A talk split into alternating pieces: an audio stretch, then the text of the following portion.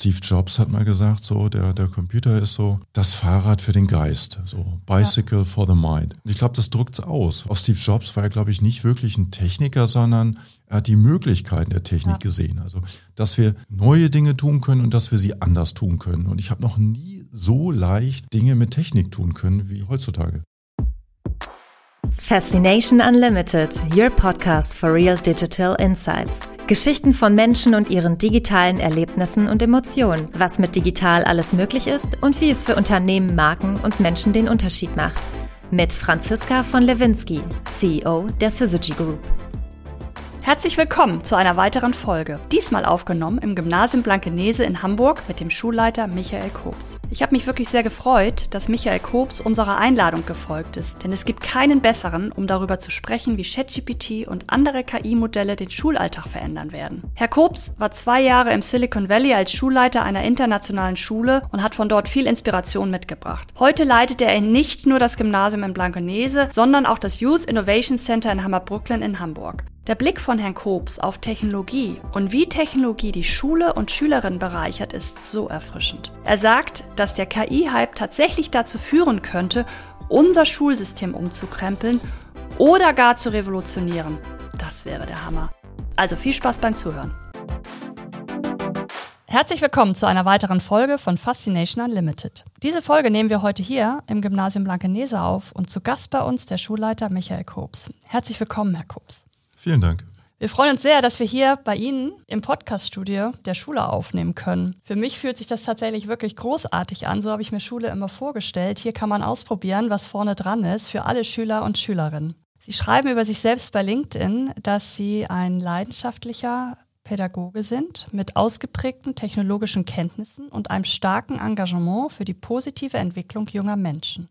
In der digitalen Revolution brauchen alle unsere Schüler und Schülerinnen ein breites Spektrum an Fähigkeiten, Einstellungen und Erfahrungen für Berufe, die es noch gar nicht gibt. Manche sagen, das sei eine Herausforderung. Sie sagen, es ist eine große Chance, die Schüler in den Mittelpunkt zu stellen. Ich finde, wenn man jetzt so die Medien liest, äh, wird oft vermittelt, dass es an den Schulen Digitalisierung eher als Bedrohung wahrgenommen wird und nicht als Chance. Sie sehen das offensichtlich ganz anders und deshalb freue ich mich besonders, dass Sie unserer Einladung in unseren Podcast gefolgt sind. Woher kommt diese positive Einstellung zu neuen Technologien? Kam dies mit Ihrem Auslandsaufenthalt als Schulleiter einer internationalen Schule im Silicon Valley? Also ich glaube, diese positive Grundeinstellung, die, die hat mich schon in den Beruf geführt, weil ich damals das Gefühl hatte, das ist eine großartige Gelegenheit, immer etwas Neues zu machen, immer etwas Neues zu lernen. Also für mich als Lehrer auch, gerade auch mit Schülern. Also es, die Welt ändert sich immer zu, neue Dinge passieren. Ich finde neue Dinge heraus und mit Schülern zusammen neue Dinge herauszufinden, ist einfach tatsächlich großartig. Als ich in Silicon Valley ging, ich war ja über zehn Jahre lang Schulleiter in Bergedorf erst, da sagte eine Kollegin zu mir damals, das ist mir gut in Erinnerung geblieben, da passen Sie ja gut hin. So, ja und nein, weil einerseits gibt es auch eine ganze Menge Dinge, die im Silicon Valley vielleicht auch nicht so großartig sind und toll, aber etwas, was ich besonders finde und was mich seitdem auch noch intensiver geprägt hat, ist dieser positive Spirit, den es dort gibt. Das Wort Problem zum Beispiel bereitet mir jetzt auch mal noch Schwierigkeiten. Das Wort existiert dort eigentlich nicht. Es sind wirklich immer Herausforderungen und ich finde, das ist auch richtig so, das so zu sehen. Denn es ist ja eigentlich eine originäre Haltung des Menschen, Dinge herauszufinden, auszuprobieren und nicht vorher zu wissen, wie es geht. Deswegen gibt es eigentlich auch diese Vorstellung des Scheiterns eigentlich gar nicht, sondern wir probieren, wir gucken, funktioniert das, funktioniert das nicht. Und wenn es nicht klappt, dann probieren wir was anderes. Und das ist nie als Niederlage. Also viele denken ja am Silicon Valley, jeder ist dort ein Sieger von der Haltung her. Aber ganz viele scheitern ja tatsächlich, um diesen Begriff dann doch mal zu benutzen, mit ihren Unternehmen nach deutschem Maßstab. In Wirklichkeit aber ist das ein normaler Vorgang und sie bleiben dran und sagen, okay, das hat nicht geklappt, jetzt probieren wir was anderes. Und gerade in Schule ist das ja nicht das, was man braucht, dass man Schülern nicht den Eindruck vermittelt, das kannst du nicht, sondern es ist eher die Formulierung und ich glaube, ähm, da mal eine amerikanische Psychologin mal einen Vortrag gehalten mit dem Titel The Power of Not Yet. Und ich glaube, das ist die entscheidende Aussage. Es heißt nicht, das kannst du nicht, sondern das kannst du noch nicht. Spielt denn da Technologie auch schon eine große Rolle? Ist das anders als bei uns? Also im Silicon Valley, wie kann ich mir das vorstellen, neben dem Spirit, den Sie beschreiben? Also Technologie ist überall eigentlich gegenwärtig, also auch in der Schule. Also alle Schüler benutzen Geräte, das war damals schon vor einigen Jahren so. Und auch in der Grundschule haben wir sie eingesetzt. Aber es ist eigentlich ein Werkzeug gewesen. So, und was hat das mir ermöglicht, auch im Unterricht, ich habe ja da auch unterrichtet, einfach Dinge leichter machen zu können. Dinge, die vorher sehr aufwendig waren. Also ein Video zu schneiden oder aufzunehmen mit Schülern bedeutete für mich, ich habe eine begrenzte Anzahl von Kameras, die schwer sind, die kompliziert sind zu bedienen. Genau. Mit iPads im Unterricht ist es so einfach. Ich musste meinen Sechsklässlern nicht mal das Videoschnittprogramm erklären. Und um mal so ein Bild zu verwenden, das ja vielleicht einige vielleicht auch kennen, Steve Jobs hat mal gesagt, so der, der Computer ist so das Fahrrad für den Geist, so Bicycle ja. for the Mind. Und ich glaube, das drückt es aus. Auch Steve Jobs war ja, glaube ich, nicht wirklich ein Techniker, sondern er hat die Möglichkeiten der Technik ja. gesehen. Also, dass wir neue Dinge tun können und dass wir sie anders tun können. Und ich habe noch nie so leicht Dinge mit Technik tun können wie heutzutage. Gab es für Sie so einen Schlüsselmoment, wo Sie genau das verstanden haben, dass digitale Technologien eine Chance bedeuten und, und keine Bedrohung? Können Sie sich an irgendeinen Moment erinnern? Also dieses Moment, dass es eine Bedrohung ist, das kenne ich aus der Lehrerschaft lange. Als ich junger Lehrer war, so Mitte der 90er, da hatten einige Kollegen, da kamen ja die Rechner gerade mit dem Internet und den Suchmaschinen und da war ja auch viel Angst da. Und da habe ich schon gedacht, Ach, das, ist das, ist großartig. Ähm, ich habe das in den deutschen Unterricht integriert und dann habe ich eine Deutscharbeit geschrieben ähm, über Suchaufträge. Ich habe die ganzen Suchmaschinen, damals gab es ja viele verschiedene ja. Suchmaschinen, habe die Sachen vor abends ausprobiert und dann haben die in der Deutscharbeit tatsächlich Suchaufträge vollziehen müssen und das erklären. Und das fand ich eine wunderbare Chance. Also ist die Frage, wie man drauf guckt. Also ich glaube, man kann mit Sorgen drauf gucken, man kann aber auch gucken, was, was für Möglichkeiten bietet einem das. Was haben die Schüler damals? Wie, wie war das für die? Ich meine, die kamen nach Hause und haben gesagt, wir mussten Suchaufträge in der Deutscharbeit äh, erklären und erläutern. Das war doch bestimmt spannend, oder? Ich glaube, die fanden das bei mir ziemlich normal. Alles klar. Das klingt großartig. Warum glauben Sie, ist Technologie fürs Lernen und für die Lehre so wichtig? Wir kommen natürlich nachher auch zu den Kernveränderungen durch KI, deswegen sitzen wir ja hier auch. Aber warum mhm. ist Technologie so wichtig? Technologie ist ja ein selbstverständlicher Bestandteil unserer Gesellschaft, unseres Lebens. Einige Berufe, einige auch Universitäten kann man sich eigentlich gar nicht mehr vorstellen ohne diese Technik. Und ich habe neulich so ein Erlebnis gehabt, gerade jetzt auch mit, mit ChatGPT, was ja sicherlich auch noch Thema sein wird. Und habe mal so recherchiert, etwas, wo ich überlegt hatte, mal vielleicht in Literatur, vielleicht sogar mal eine Doktorarbeit zu machen. Und habe einfach mal eingegeben, so äh, mit so ganz spe speziellen Fragestellungen. Und ich war erstaunt, welchen Tempo dieses Gerät mir diese ganzen Literaturangaben produzieren konnte, während ich früher bei meiner Abschlussarbeit mit so blauen, so Plastikfolien so an der Staatsbibliothek wochenlang recherchiert habe. Ich glaube, dieses Recherchieren ist ja nun kein so kreativer kognitiver Akt.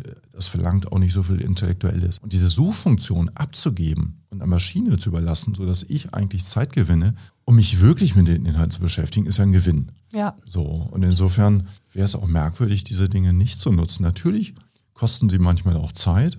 Also ich weiß, dass manche Dinge, von denen man glaubt, sie gehen schnell, kosten einfach mehr Zeit, als man gedacht hat. So, gerade wenn man sich einarbeiten muss. Am Schluss glaube ich, dass, dass man dabei einen Gewinn hat. Oder anderes Beispiel, ich habe tatsächlich im Studium meine Fotos alle im Fotolabor noch selbst entwickelt. Das fand ich spannend, das zu lernen, wie mhm. man sowas macht. Inzwischen arbeite ich aber in Photoshop und ich verstehe vielleicht so bestimmte Tools ganz gut. Es gibt zum Beispiel so ein Tool, das heißt Abwedler, bei dem weiß ich ziemlich genau, warum das so heißt, weil es in der Dunkelkammer auch, man wedelt mit der Hand da.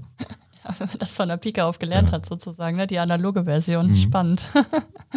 Sie sind ja auch Schulleiter ähm, bei dem Head of Youth Innovation Center hier in Hamburg, in Hammer Brooklyn. Ein Innovationslabor für junge Menschen, um dort Technik auszuprobieren, zu basteln, Drohnen zu basteln zum Beispiel. Was beobachten Sie dort? Die Kinder sind doch jünger als hier am Gymnasium, habe ich das richtig verstanden?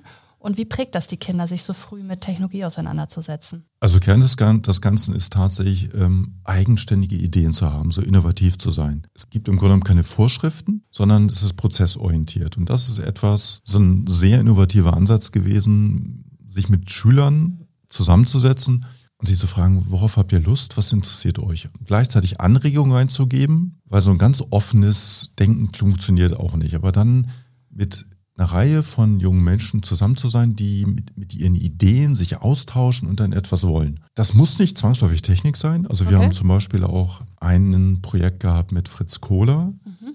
Da kam aus der Runde der Schüler die Idee, mit denen was anzufangen, weil Fritz Kohler irgendwie in ihrer Sicht so eine Hamburger Firma ist und auch irgendwie sympathisch ist, sich für die Umwelt interessiert. Und daraufhin haben wir die kontaktiert und die haben, das war damals auch noch in dieser Corona-Zeit, haben sich an einem Sonntag aus der Geschäftsführung zwei Stunden Zeit genommen, sich mit uns über ihr Marketing, ihre Produkte ausgetauscht und hatten uns damals auch wirklich einen Auftrag gegeben, dass wir ein eigenes Getränk entwickeln. Ach cool. So, und das ist also rundum eine Flasche, ein Design, Marketing, umweltmäßig, aber auch am Rechner etwas zu tun. Und beim Thema Drohnen zum Beispiel ist einer unserer Schüler im Anschluss, nachdem er gelernt hat, wie man so etwas baut, auf die Idee gekommen, eine eigene Drohne zu entwickeln, zu programmieren, zur Innenraumvermessung. Und im Grunde genommen grandios. Ja, großartig. Also ganz grandiose Idee. Und junge Menschen haben, wenn man sie lässt, häufig so viele spannende Ideen. Und dann brauchen sie Ermutigung, sie brauchen die Möglichkeiten. In diesem Fall habe ich den Schülern mit seinem, seinem Kumpel da auch finanziell ein bisschen geholfen. Die wollten nämlich kurz in den Sommerferien, wollten sie es machen, brauchten aber auch noch Geld dafür.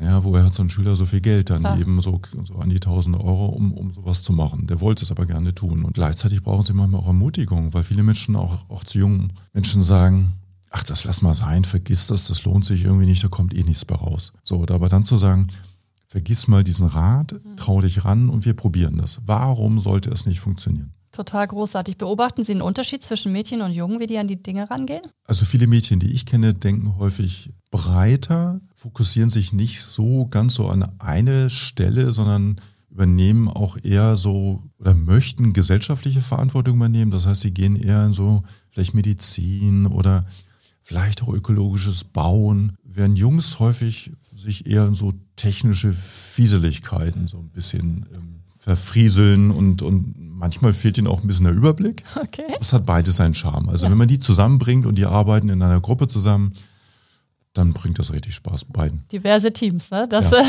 das präge ich ja sehr oder wünsche ich mir mhm. sehr, das bestätigt das. Mhm. Sie sind jetzt seit Sommer 21 Schulleiter an dieser Schule hier, Gymnasium Blankenese. Seit Sie da sind, hat die Schule eine digitale Transformation erlebt, so wie man liest und wie man hört. Es gibt zum Beispiel so eine Hightech-Bastelbude, so ein Fab Lab, wie es genannt wird, alles Räume der Innovation. Jetzt wird mich natürlich interessieren, was genau hat es damit auf sich? Was gibt es hier sonst noch so? Und wie nehmen die Kinder diese Räume auf? Was hat das mit der Schule gemacht, dass es so Innovationsräume gibt? Und natürlich auch mit dem Kollegium. Das fände ich auch spannend, wenn Sie darüber erzählen mögen. Ich habe an dieser Stelle eigentlich nur Räume ermöglicht. Also es gab, sind ein bisschen Zufälle. Also zum Beispiel dieses Fab Lab, das entstanden ist, so ein Makerspace, also wo, wo so eine Art Hightech-Bastelbude die Schüler etwas entwickeln können mit einem 3D-Drucker, mit einer CNC-Fräse. Das ist deshalb entstanden, weil wir oben die Mathe-Sinus-Gruppe, das war so eine spezielle Gruppe, die sich mit Mathematik beschäftigt hat, den Raum wechseln musste, weil wir den gerne als Oberstufenraum nutzen wollten. Und unten im Keller hatten wir dann eine alte Holzwerkstatt entdeckt. Die war zugestellt. Im Grunde wurde die gar nicht benutzt. Ich habe dann gesagt, ja, die können wir ja wohl leer räumen und dann könntet ihr dahin umziehen und vielleicht habt ihr ja Lust, mal über so ein FabLab nachzudenken. Und im Grunde ist, ist dann das Ganze von alleine mit einer Eigendynamik losgegangen, ohne dass ich noch viel tun musste. Wir hatten gerade auch einen Container vor der Tür und die Jungs, die da alle drin waren, die haben die Räume ausgeräumt, den ganzen Müll Richtig entsorgt, Lust zu, oder? haben das ja. aufgebaut, ja. haben sozusagen diese Gelegenheit, dass ich gesagt habe, mach doch mal, den haben sie genutzt. Die haben einfach, die haben richtig Hand angelegt, die haben gar nicht lange gewartet, haben einfach gemacht. Das bekam so ein Tempo, dass einige hier in der Schule auch schon ein bisschen Angst bekamen. Und ich dann sagte, naja, ich weiß noch gar nicht, ich muss mal gucken, wie weit sie sind. Aber die waren unglaublich schnell. Und dann standen sie in regelmäßigen Abständen bei mir vor der Tür, weil wir am Anfang ja bestimmte technische Gegebenheiten noch nicht hatten. Und haben sich genau überlegt, was sie denn möchten und warum sie das möchten und haben mir das auch im Detail am Rechner gezeigt. Also die haben richtig, richtig Elan und Enthusiasmus entwickelt. Ja, und dann kommt hinzu, dass da auch Kollegen sind, jetzt auch der Kollege Mamm zum Beispiel, der da ist, der das auch toll findet, also auch, auch sie unterstützt. Ja. Und so war das an anderer Stelle eigentlich auch. Also wir haben zum Beispiel das Podcast-Studio ist im Rahmen einer Ganztageskonferenz als Idee im Grunde genommen über einen Vater, der auch im Medienbereich arbeitet, mhm. gekommen. Und ich habe dann gesagt, naja, am Hamburg Campus haben wir auch einen gemacht. Warum eigentlich nicht? Und Vielleicht haben wir auch eine Idee für einen Raum. Also der Raum, in dem wir das jetzt aufnehmen, ja. ist ein ehemaliges Fotolabor und der war auch im völlig zugestellt und ungenutzt. Und dann hat sich eine Kollegin darum gekümmert, Schüler haben sich gekümmert. Also hier ist so viel positive Energie in dieser Schule. Großartig. Und ich unterstütze das einfach und versuche allen Beteiligten, die das gerne möchten, auch diesen Raum zur Verfügung zu stellen. Sind das dann AGs wie, oder ist es wirklich auch in den ähm, täglichen Unterricht eingeflossen, Themen wie IoT, 3D-Druck, Programmieren, agiles Arbeiten? Kann das denn tatsächlich Teil des Lehrprogramms werden? Also es passiert gerade. Es Okay. passiert ohne, dass das angeordnet wurde, dass Kollegen einfach auf die Idee kommen, da etwas zu machen. Da gibt es ja auch, dann gibt es Beispiele zur Physik und Kollege, der da arbeitet und das integriert oder dass auch Arbeitsaufträge an, an diese Schüler rausgehen, dass wir bestimmte Gegenstände brauchen, die man nicht einfach so kaufen kann und die modellieren das und drucken das aus. Im Grunde ist das ganz organisch. Da ist überhaupt, da steht gar nichts weiter dahinter. Es ergibt sich fast automatisch. Und ein Lehrer, der zum Februar gekommen ist zu uns, der ist Informatiker, der hat sich das hier angeguckt, der fand die Schule toll, der fand die Kollegen sehr nett und hatte Lust mit denen zu arbeiten. Und dann sah er auch noch das Fab und sagte, sowas hat er noch nie in der Schule gesehen. Und da war die Entscheidung, glaube ich, dann auch getroffen. Ja, das zieht dann andere Menschen wieder an, ne? Ganz großartig. Lassen Sie uns über KI sprechen. In aller Munde gibt schon lange KI-Modelle. So einen richtigen Schub hat es dann nochmal gegeben im November, als eine neue Version von ChatGPT herauskam. Diese Version bot nun zum ersten Mal ein Dialogfeld, wie wir es ja von den Suchmaschinen kennen. So wurden nach meinem Empfinden KI-Modelle tatsächlich zugänglich für jeden. Und es, es hat ja so eine Demokratisierung stattgefunden, dass diese Technologie plötzlich für alle zur Verfügung steht. Unglaubliche Dynamik. Ich fand es großartig. Ich habe das wirklich oder empf- empfinde es noch immer als großes Glück, Teil jetzt dieser großen Bewegung zu sein. Und schon im Dezember kriegte ich mit, dass Schüler und Schülerinnen Studienarbeiten von ChatGPT haben schreiben lassen und auch gute Bewertungen bekommen haben dafür. Meiner Meinung nach äh, wird das die Lehre und das Bewerten von Leistungen und vor allen Dingen auch, was heißt das denn jetzt für Lernende, komplett umkrempeln, diese neuen KI-Modelle. Wie sehen Sie das? Was wird sich jetzt verändern? Und macht es eigentlich überhaupt noch Sinn, Essays zu Hause schreiben zu lassen? Es könnte ein Anlass sein, über die Prüfungsformate nachzudenken, die wir haben. So, also ganz viel, was ja Schule macht und auch Universitäten, ist so punktuell etwas einzufordern, das zu beurteilen. Schnell lernen zur Arbeit und ausspeichern. Genau. Das kennen wir ja auch als Eltern alle, oder? Und als ehemalige Schülerin. Ja. Das heißt, es gibt so, so, so eine Leistung, aber es kommt viel zu wenig aus meiner Sicht eigentlich der Lernprozess in den Blick. Also eigentlich ist immer das, womit man absichern möchte, dass etwas gelernt wurde, bekommt so einen Selbstzweck. In Wirklichkeit sollte ja vielmehr der Blick darauf gerichtet sein, lernen unsere Schüler eigentlich etwas und was lernen sie? Und wenn ich eher den, als Lehrkraft den Prozess begleite und auch sehe, wo die Schüler stehen, dann hätte ich diese Problematik eigentlich nicht. Wenn ich darüber spreche, eher diagnostisch gucke und schaue, wo stehen sie. Also wenn zum Beispiel jemand lernen möchte, wie, wie formuliere ich dann gute Texte, dann ist das was anderes, als wenn ich lerne, ChatGPT zu bedienen und zu nutzen. Ja, So, ich glaube, dass man auch lernen muss, stimmt das oder gibt es vielleicht auch Fehler? Also selbst zu denken. An dieser Stelle aber zu sagen, okay, wenn ich selbst schreiben lernen will, dann sollte ich über die eigenen Texte sprechen und nicht über die Texte, die ich irgendwo rausgeholt habe. Das ergibt eigentlich auch tatsächlich, finde ich, für Schüler gar keinen Sinn. Also wenn, oder auch für mich. Also wenn ich selbst zum Beispiel eine Sprache lernen will, dann hilft das doch nichts, dass ich jem- jemandem vorgaukle, ich könnte es, wenn ich es gar nicht kann. Also der Vorteil zeigt sich nur dann, wenn dieses Format als meine Leistung gerechnet wird. Aber im Grunde genommen ist das ja Betrug nicht nur an diejenigen, die die Note geben, sondern ich betrüge mich ne? ja selbst damit, ich lerne ja gar nichts. Also wenn ich meine Zeit darauf verwende, so zu tun, als wenn ich lernen würde, wenn man das thematisiert und ich glaube, das bleibt irgendwann auch nicht aus, aber das ist dann sicherlich auf einer Ebene, Ebene der KMK auch mal zu besprechen. Wie kann man eigentlich die Fragen der Leistungsüberprüfung ändern, dass sie sinnvoll sind und dass wir es anders machen? Vielleicht ja auch weniger und wirklich einen längeren Lernprozess zu begleiten. Also dieses, dieses Springen nach wie vor, auch wenn es Doppelstunden sind, aber von, von einem Unterricht Ja. nach anderen. Meine Gedanke wäre viel mehr, und das gibt es ja durchaus auch schon an einigen Schulen, viel stärker projektorientiert zu arbeiten, längere Arbeitszusammenhänge zu haben. Wenn man sowas macht, also man hat Fragestellungen, man versucht Probleme zu lösen, dann kann man sich aller Tools bedienen, die da sind, aber dann gibt es gar nicht diese Möglichkeit mehr zu schummeln. Ja, das stimmt, ja. Was ist denn an der Schule jetzt seitdem passiert? Wie gehen Sie damit äh, um? Und was haben Sie auch an Geschichten vielleicht erlebt seit dem Launch von ChatGPT, was ja, wie gesagt, allem nochmal so einen richtigen Push und einen unglaublichen Hype gegeben hat, den Einsatz von KI-Modellen? Also wir, glaube ich, beobachten das an der Schule noch so ein bisschen, sammeln Erfahrung damit, Ja. so was das bedeutet. Also passiert ist natürlich schon auch, dass Schüler, die glaube ich jetzt nicht so klug waren, das benutzt haben und das ist aufgefallen. So, und das ist ein Täuschungsversuch, wie jeder andere auch. Ja. Geschummelt wurde immer schon. Ja, ich glaube, da müssen Schüler auch noch lernen, dass man nicht einfach was eingibt und das abgibt. Aber das gab es früher auch. Also früher gab es auch über die Suchmaschine, dass Schüler einfach Text kopiert haben. So, und das haben wir festgestellt, was, was, was eine Schummelei. Aber die Aufregung an einigen Schulen, habe ich mitbekommen, ist schon sehr groß. Ist vielleicht auch nicht verwunderlich, weil es eine, eine Änderung ist. Komplett. Weil die Gewohnheiten, die ganzen Routinen, die man hat, man gibt Arbeitsaufträge und plötzlich muss man überlegen, ist das eigentlich der Text des Schülers, der Schülerin oder ist es das nicht? Also es treibt dann so ein bisschen aus der Ruhe. Mhm. Deswegen ist es auch normal. Wenn wir Menschen aus der Routine kommen, dass wir erstmal aufgeregt sind. Meine Hoffnung bleibt nach wie vor, dass wir unsere Arbeits- und Lernformate ändern. Aber das können wir ja tatsächlich auch nur bedingt allein. Insofern, meine ja. Hoffnung ist tatsächlich, dass das auch auf so einer curricularen Ebene Einzug hält. Und sehen Sie darin jetzt die Chance auch in ChatGPT, dass jetzt dieser Hype, sage ich mal, sowas anregen könnte? Ist das die Chance oder welche Chancen sehen Sie noch? Einmal das. Mhm. Das andere ist aber auch, besser zu verstehen, wie das eigentlich funktioniert. Also ich habe inzwischen auch relativ viel damit rumgespielt. Macht ja auch Spaß, oder? Ja. ja.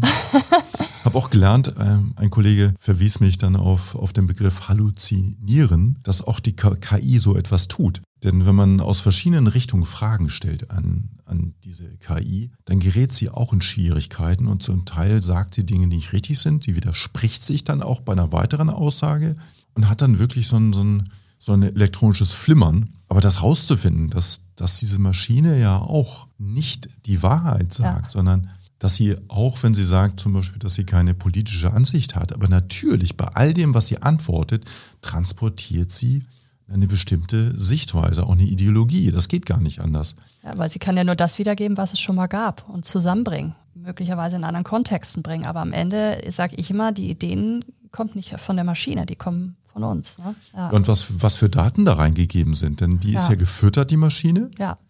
Und auf der Basis dessen, was sie hat, formt sie eine Meinung. Also wenn ich diese KI anders füttere oder die Algorithmen anders gestalte und die Informationen auf andere Art und Weise reingegeben werden, ja. Und es ist sicherlich auch gut zu wissen, dass auch KI, solche KI ja auch Texte schreibt. Also sich bewusst zu machen, dass nicht nur Schülertexte von einer KI produziert werden, sondern möglicherweise auch schon ein Großteil der Journal vermeintlich journalistischen Texte, also sicherlich online, gar nicht von Menschen formuliert wurden. Also mir fallen manche Fehler auf. Mhm. Hatte ich gerade gestern auch, da war ein Grammatikfehler drin, der scheint mir nicht von einem Menschen basiert zu sein, sondern wie, wie der gestaltet ist, dieser Grammatikfehler, ich bin nur ein Deutschlehrer, ja. ähm, sieht das für, für mich nach einem KI-Fehler aus. Und ich glaube so, was 2014, vielleicht auch 2016 gab es da schon mal einen Artikel in der Zeit, den hat der damalige Journalist begonnen mit dem Satz, dieser Artikel stammt von mir und im weiteren Verlauf des Artikels werden Sie merken, warum ich das sage. Und damals sagte er schon, sei Watson von IBM in der Lage gewesen, solche journalistischen Artikel zu schreiben. So, und deswegen ist anzunehmen, dass viele Artikel tatsächlich über die KI produziert werden und zukünftig immer mehr. Und ich das richtig erinnere, hat ein Verlag, das glaube ich auch schon angekündigt, ähm, mehr Menschen zu entlassen, weil man ja die Aufgaben an die KI geben kann. Aber was bedeutet das eigentlich für den Journalismus und für unsere Texte, für das, wie wir miteinander leben, welche Vorstellungen von der Welt wir haben, wenn solche Texte nicht vom Menschen produziert werden, sondern über solche technischen Einrichtungen? Ich finde, es muss ja auf jeden Fall äh, Transparenz geschaffen werden. Woher ja. kommt der Text? Ich steht ja sonst auch der Journalistin-Name drunter, der Autor. Also muss ich ja eigentlich auch diese Texte kennzeichnen, die von der KI kommen. Also wir jetzt bei Syzygy haben eine Studie rausgebracht, wo ganz klar daraus hervorgeht, dass die Menschen, die Inhalte sehen, die von der KI produziert wurden, wissen wollen, dass das eine KI war. Also dieser Wunsch nach Transparenz ist, glaube ich, ungeheurig groß und das sind wir, also als Technologieunternehmen, finde ich, und alle, die jetzt daran mitgestalten, uns Menschen, die das nachher konsumieren, unbedingt schuldig. Also dieser Wunsch nach Transparenz, weil wenn man nicht mehr unterscheiden kann, was von wem kommt, das finde ich halt persönlich total gefährlich dann. Also sich dessen zumindest bewusst zu sein. Ja. Und also ich wäre bereit für echte Artikel Geld zu bezahlen. Für diese KI-Artikel klingen alle gleich. Da gibt es keine gleich, persönliche ja. Sichtweise. Ja. Und mhm. ich finde es auch gut, wenn, wenn Menschen eine Position haben und die auch formulieren. So ein Text muss ja gar nicht irgendwie objektiv sein. Aber zu benennen, das ist meine Sichtweise, das sind meine Interessen. Und dann jemand anderes da haben, der sagte, ich argumentiere aber dagegen. Ich wüsste nicht, wie das persönlich überzeugend und glaubhaft über zwei KI-Geräte gehen sollte. Ja, den Diskurs von, von Mensch zu Mensch, den können wir ja gar nicht ersetzen, da bin ich absolut dabei. An Verbote glauben Sie ja wahrscheinlich nicht. Äh, der Bildungsminister aus Thüringen, ähm, Helmut Holter, hat ja auch gerade gegen ein Verbot sich ausgesprochen. Es geht ihm um die richtige Kompetenzvermittlung. Jetzt ist die Frage, können Sie uns schon was sagen, wo wir hier in Hamburg stehen? Inwieweit werden die Lehrpläne angepasst? Wir haben es schon kurz gestreift, das Thema. Wie sieht es hier in Hamburg aus? Also über Verbote haben wir bisher nicht gesprochen. Sehr gut. es gibt hier im Bezirk Altona so die Idee unter uns Schulleitern zu sagen, wollen wir nicht mal im nächsten Schuljahr gemeinsam mehrere Tage uns mit dem Thema KI beschäftigen, dass wir alle, alle Schüler, alle Lehrkräfte gemeinsam da mal rangehen.